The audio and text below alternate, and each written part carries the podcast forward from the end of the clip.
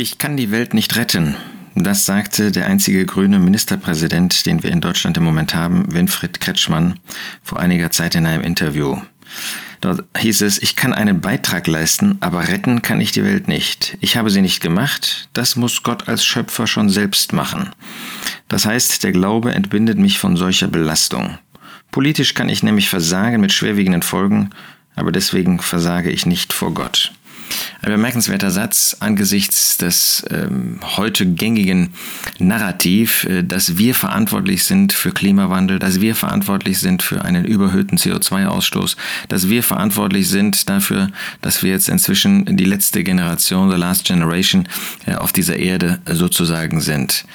Äh, das sind ja Ausdrücke, die die Hybris des Menschen zeigen. Die zeigen, dass der Mensch nicht verstanden hat, dass er zwar vieles zerstören kann, leider tun wir das, dass wir für vieles verantwortlich sind, aber dass diese Schöpfung immerhin noch in der Hand eines ganz anderen ist. Diese Schöpfung ist aus der Hand Gottes hervorgegangen. erster Mose eins, Vers eins. Im Anfang schuf Gott die Himmel und die Erde. Wenn derjenige, der aus dem Nichts heraus alles schaffen konnte, für diese Schöpfung verantwortlich ist, dann sollten wir uns als Menschen nicht anmaßen, zu denken, zu behaupten, davon überzeugt zu sein, dass wir auch diese Schöpfung so zugrunde legen können, zugrunde richten können, dass sie nicht mehr existiert. Wenn wir das auf den Herrn Jesus beziehen, dann sagt der Evangelist Johannes, Johannes eins, Vers drei, alles wurde durch dasselbe, durch das Wort, und ohne dasselbe wurde auch nicht eins, das geworden ist. Das erinnert uns daran, dass der Herr Jesus alles geschaffen hat, dass ohne ihn nichts geworden ist. Oder wenn wir an Kolosser eins denken, da wird von dem Herrn Jesus gesprochen in Vers fünfzehn als dem Erstgeborenen aller Schöpfung. Denn durch ihn sind alle Dinge geschaffen worden, die in den Himmeln und die auf der Erde, die Sichtbaren und die Unsichtbaren, es seien Throne oder Herrschaften oder Fürstentümer oder Gewalten, alle Dinge sind durch ihn und für ihn geschaffen worden. Das heißt, der Herr Jesus, er hat alles gemacht, er hat alles geschaffen. Das erkennt der Mensch natürlich nicht an. Ja? Das ist ja alles von selbst geworden. Und weil alles von selbst geworden ist, kann natürlich alles von selbst und insbesondere durch den Menschen wieder zerstört werden. Was für eine Hybris auch hier des Menschen, dass er meint, entscheiden zu können, wie die Dinge entstanden sind. Es widerspricht ja jedem rationalen Denken, dass so komplexe Dinge wie ein Tier, wie eine Pflanze, erst recht wie ein Mensch, wie das Gehirn eines Menschen, wie das Auge eines Menschen und so weiter, die derart komplex sind, dass sie weit komplizierter sind als alles, was wir hier sonst selber gemacht haben auf dieser Erde. Ich stehe hier vor einem Tisch. Ist dieser Tisch von selbst entstanden? Natürlich nicht. Das weiß jedes Kind, dass jemand diesen Tisch gebaut hat. Aber etwas, was viel, viel, viel komplizierter ist, das soll von selbst entstanden sein. Der Computerbildschirm, den ich hier vor mir habe, das ist natürlich schon etwas Komplexeres als nur ein Tisch hier. Ist das von selbst entstanden? Natürlich nicht. Jedes Kind weiß, dass da jemand, in diesem Fall auch natürlich Produktionsabläufe, Roboter und so weiter, diesen Bildschirm gemacht haben oder dieses Mikrofon, in das ich hineinspreche. Nur das, was diese Schöpfung betrifft, das ist alles von selbst entstanden. Wie töricht, wie, wie dumm muss ein Mensch sein, das glauben zu wollen, an solch eine Religion glauben zu wollen.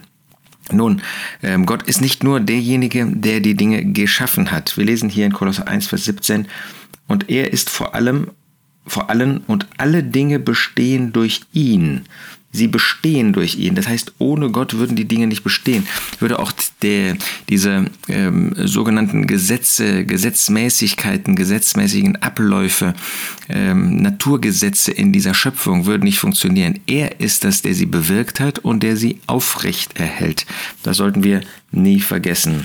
Oder wenn wir an Hebräer eins denken, da sagt der Schreiber in Vers drei, dass der Herr Jesus die Ausstrahlung der Herrlichkeit Gottes, der Abdruck seines Wesens ist und alle Dinge durch das Wort seiner Macht trägt. Das heißt, dadurch, dass er die Dinge trägt, dass er sie zusammenhält, dadurch existieren sie und existieren sie noch immer. Oder wenn wir das auf Menschen beziehen, dann dürfen wir daran denken, dass ähm, der Apostel Paulus in erster Timotheus vier, Vers zehn sagt, weil wir auf einen lebendigen Gott hoffen, da sehen wir nicht einen toten Gott, wie die Menschen ihn machen wollen, sondern weil wir auf einen lebendigen Gott hoffen. Dadurch haben wir auch Vertrauen, dadurch haben wir Ruhe, dadurch haben wir Sicherheit und brauchen nicht wie eine äh, äh, letzte Generation, wie so eine Last Generation, wie so Hühner durch die Gegend laufen in der äh, Panik, es würde alles zu Ende gehen. Hier geht gar nichts zu Ende.